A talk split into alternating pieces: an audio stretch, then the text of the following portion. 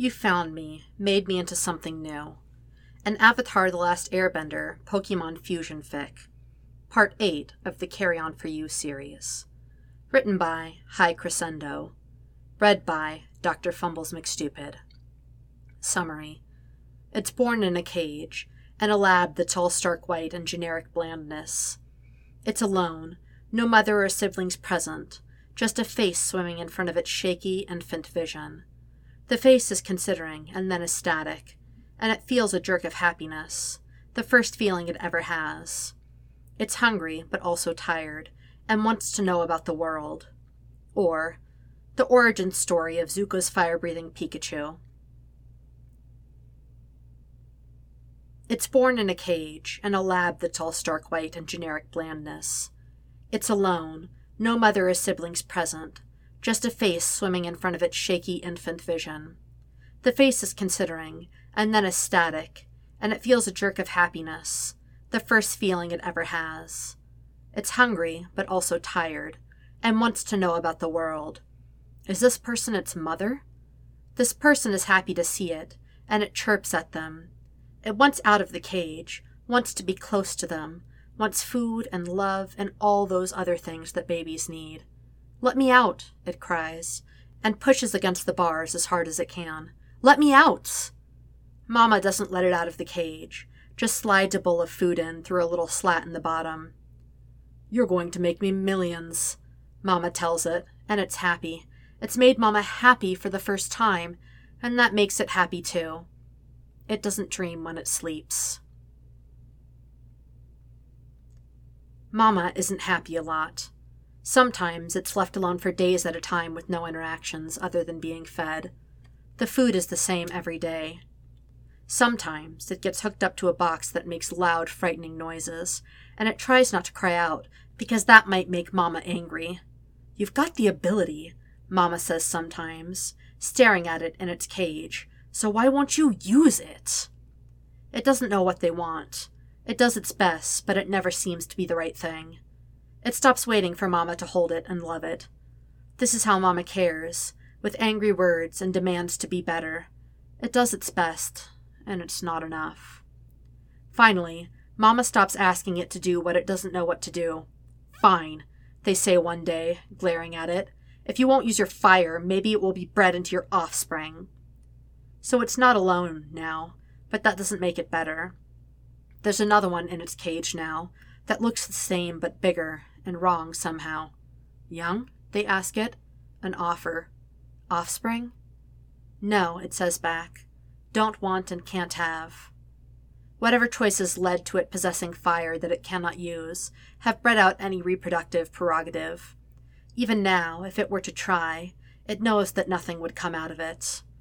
So for a while it has company in its cage, but it's not long before Mama gets mad again. This time it's worse, because they reach in and take it out, and shake it until it can't breathe and hurl it to the ground. "Useless piece of garbage!" they shout. It shakes, frightened, and then suddenly furious. It's done everything that it could, and all it's gotten out of it is pain. And then there's only fire. Zuko jerks awake to the smell of smoke. His own campfires run down to embers, but he can see gray clouds of smoke floating over the tree line. He scrambles out of his sleeping bag and doesn't for a moment think that maybe he should be moving away from it. This doesn't smell like a campfire, and it doesn't even smell like a forest fire. It's worse. Zuko stumbles upon the remains of a smoldering building. The flames themselves have died, but everything smokes, and he claps a hand over his mouth and nose before he can start coughing. It's thick and heavy, and the closer he gets, the harder it is to see. His eyes sting in water. "Hello?" he calls out. "Anybody there? Can anyone hear me?" There's no answer, and Zuko moves closer, shuffling through a blackened doorway. He knows, despite it all, that if there were any people inside before the fire started, there aren't any more. He trips and nearly falls, catches himself on a wall so hot it nearly burns his palm, looks down to see what he tripped over, and immediately bends in half to throw up everything he had in his stomach. Zuko had tripped over a body. It's burnt up and charred, but not enough to change what it was, what it is. Next to the human body is the body of a Ditto.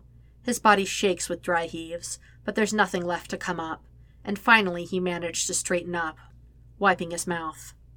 "Shit," he mumbles under his breath. He can't stay in here for long. His throat's already beginning to tighten up, and air's coming harder from smoke inhalation. It looks like it used to be a lab.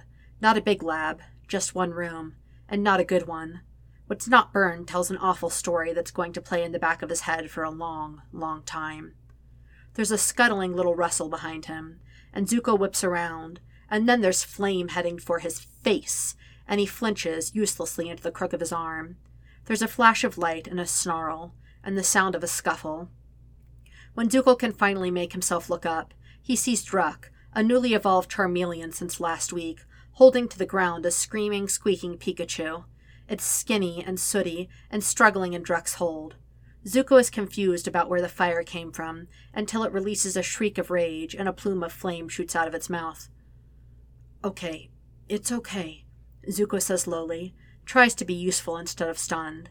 He approaches with caution. It's weakening quickly under Druk's claws, and then abruptly stops struggling, going limp as if giving up. He can't just leave it here. Druk gives him a curious growl, and Zuko kneels down, reaching out and bundling the Pikachu into his arms. "Come on," he says. "We're going back to camp. I don't think we're going to find anything else here. At least not anything that he's going to like." Pikachu has not been well cared for. That becomes more obvious the closer Zuko looks at her. It is a her, and she's young. Not a baby, but still growing. Before she wakes up, Zuko rubs a damp cloth over her fur to try and clean off the soot, but that doesn't do anything about the ribs showing through her dull yellow coat. "You can stop looming, Druk," Zuko tells his Pokemon firmly. Druk grumbles at him, reluctant to return to his Pokeball, and sticks close by anyway. Zuko would have been lying if he said that a Pikachu breathing fire hadn't put him on edge, and not just because of the expansive burn scar that takes up a quarter of his face. He's had it for 4 years. He's had time to get used to it. He's over it. Zuko is not over it. It wakes up, and it's afraid. "Don't," the Red One grumbles at it. "I don't want to hurt you, but I will to protect him. You are tiny and scared, but you aren't allowed to hurt him." She, shakes and trembles in the bundle of fabric wrapped around her. Everything is new and frightening, and she misses the cage and white walls and knowing exactly where she could or could not go. The other one, the one like Mama but different, is watching her now. "He is mine," the Red One says, "and you don't have to be afraid of him. He is gentle and kind and will not hurt you. He could be yours too, if you would like." She ignores him in favor of staring at the other one, who stares right back. She growls at him, and his lips tilt up. "It's okay, baby. It's okay. You don't have to be scared. It's okay." He reaches out a hand, fingers outstretched. She bites down hard and tastes blood. Zuko clenches his jaw and forces himself to be still and not shake his hand the way instinct demands. It hurts, though. It hurts a lot, and the little Pikachu doesn't seem inclined to let go anytime soon. "Easy. It's fine. Quit your fussing," he tells Druk between gritted teeth. "It's just a bite. It's fine." Druk pointedly restarts the campfire with a tiny fireball and does not relax even a little. "How long are you going to keep your teeth in me?" Zuko asks, and reaches out with his free and unbloody hand to rub the little Pokemon's chin. The moment he touches her, she goes completely still, like a little statue inside the cocoon of one of his hoodies. Slowly, she lets go. The other one is touching her. The other one is touching her, and it doesn't hurt. She's distracted by the touch on her chin, so distracted that her grip on his hand loosens, and she finds herself letting go. "There we go. It's okay." His voice is soft and quiet. Mama was often quiet, but never soft, and never touched her if they didn't have to. She didn't realize that hands on her could be anything other than painful or clinical. Soft and quiet's hands aren't just the absence of pain.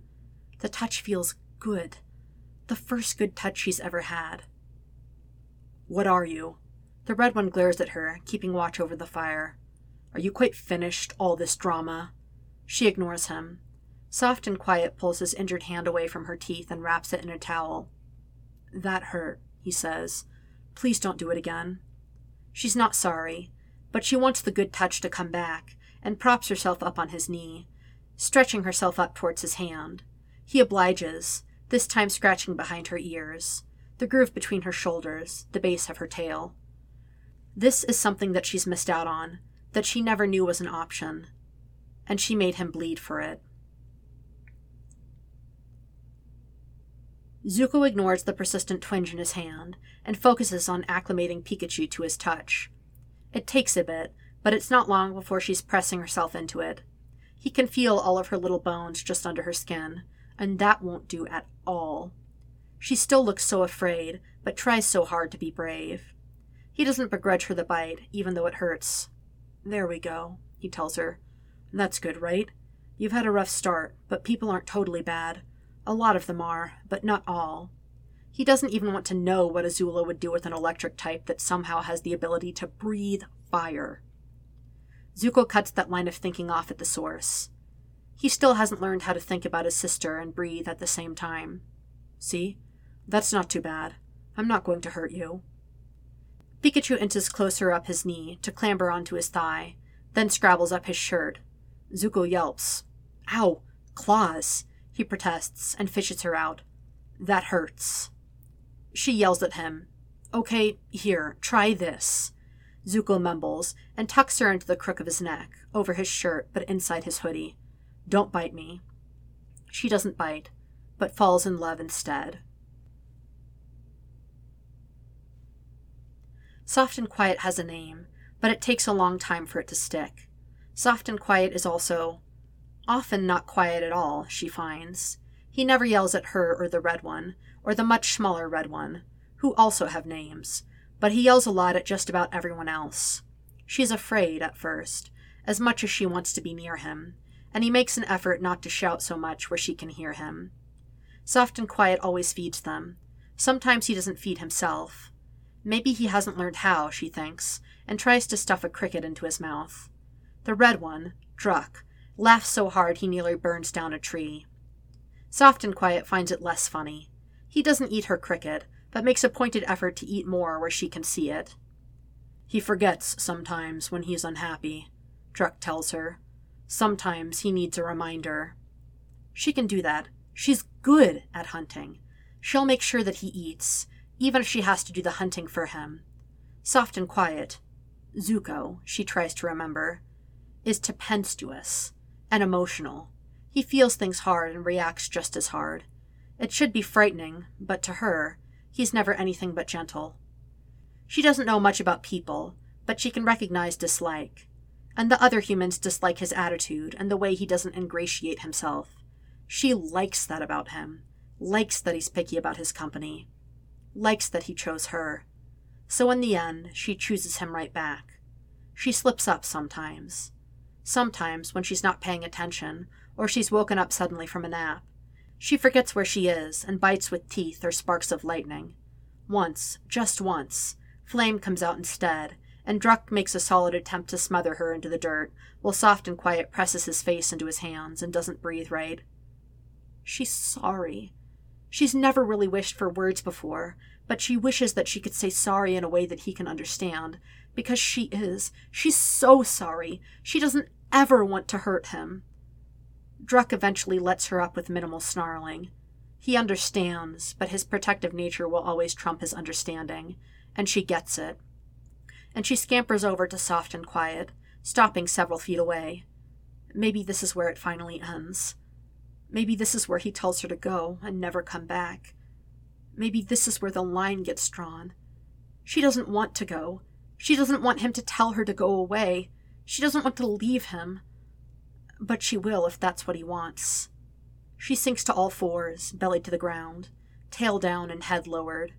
He looks up, pale-faced and shaky. Slowly, slowly, he reaches out a hand to her. "Come here, baby," he says. She creeps closer. "It's okay. It's okay. I know you didn't mean it." When she's close enough, he scoops her into his arms and cuddles her to his chest. She can feel the hard thud of his heart and presses herself closer, closing her eyes to listen to it. She can't let this happen again. I don't know what to do. Zuko has his phone propped up in front of him. He's on a video call with Uncle in the Pokemon Center of Goldenrod City. He misses him, and he misses Master Piandao, but technology makes him less lonely when he travels. The farther he goes, sometimes, the better he feels. I think the biggest question you need to answer is, what is your goal? Do you want to keep her from using fire, or would you like her to be more comfortable with it instead? Uncle's face is serene as he takes a sip of tea, and his calm helps Zuko be calm too. He props his chin up on his hands. I don't think keeping her from using it will work that well, he says finally. She doesn't like using it much anyway, but she gets scared and then she can't control it, Uncle finishes. Right, so I guess get her more comfortable with it? And how are you doing with it? Zuko scowls. I'm doing just fine. Uncle doesn't contradict him, but Zuko feels like he's being judged a little anyway. He's always been a bad liar. It's easier with Druk and Foxglove. They're fire types, so that's what they're supposed to have. Zuko cuts himself off. You trust them more than you do the little one. It's nothing to be ashamed of. You have a longer relationship with them, and trust them not to put their fire into your face. No one is judging you for it. Zuko is judging himself for it. Self-consciously, he rubs a hand over his face. He's used to the idea of the scar by now. He'll never like it, but it's a part of him, and it's never going away. I want her to be less scared in general, he mumbles. She only loses control because she's afraid. It's not her fault. Uncle's face goes soft and warm and sentimental, and Zuko finds that he can't look at it for too long. I'm so proud to have such a kind-hearted nephew. Uncle, quit it. Uncle's smile only widens, and Zuko flushes, buries his face in his arms. When I'm Volka's gym leader, he mumbles, I'll make sure that stuff like that doesn't happen anymore. Uncle Iroh gets very quiet, and when Zuko lifts his head, the man is staring at him. His face is a mix of pride and horror. Zuko hasn't talked much about his end goals. He hasn't said much of anything about it to Uncle, or even Piandao, because they'll definitely try and talk him out of it. Uncle's face now reminds him of why he's kept it to himself. Zuko, please. I'm not stupid, Zuko snaps. I'm not going back until I'm ready, until I can win. But I will go back, and I'll win. And I'm going to make it better. I'm going to fix it, I swear. When I'm strong enough, I'm going home, and I'm taking it back. Uncle stares at him, clearly conflicted, but eventually nods his head in acceptance. I can't stop you, he says, and Zuko feels just a twinge of disappointment until he continues. And I know that it would be a fool's errand to try. You are so much more than what they think you are, and so much better. Whatever you need from me, Zuko, you have.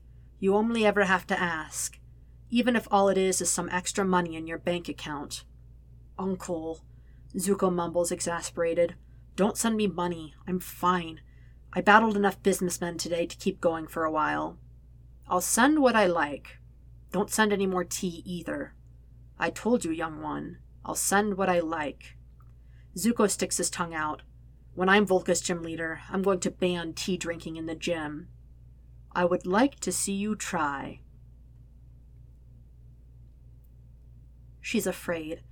She's so afraid she can't move, standing in front of Druk.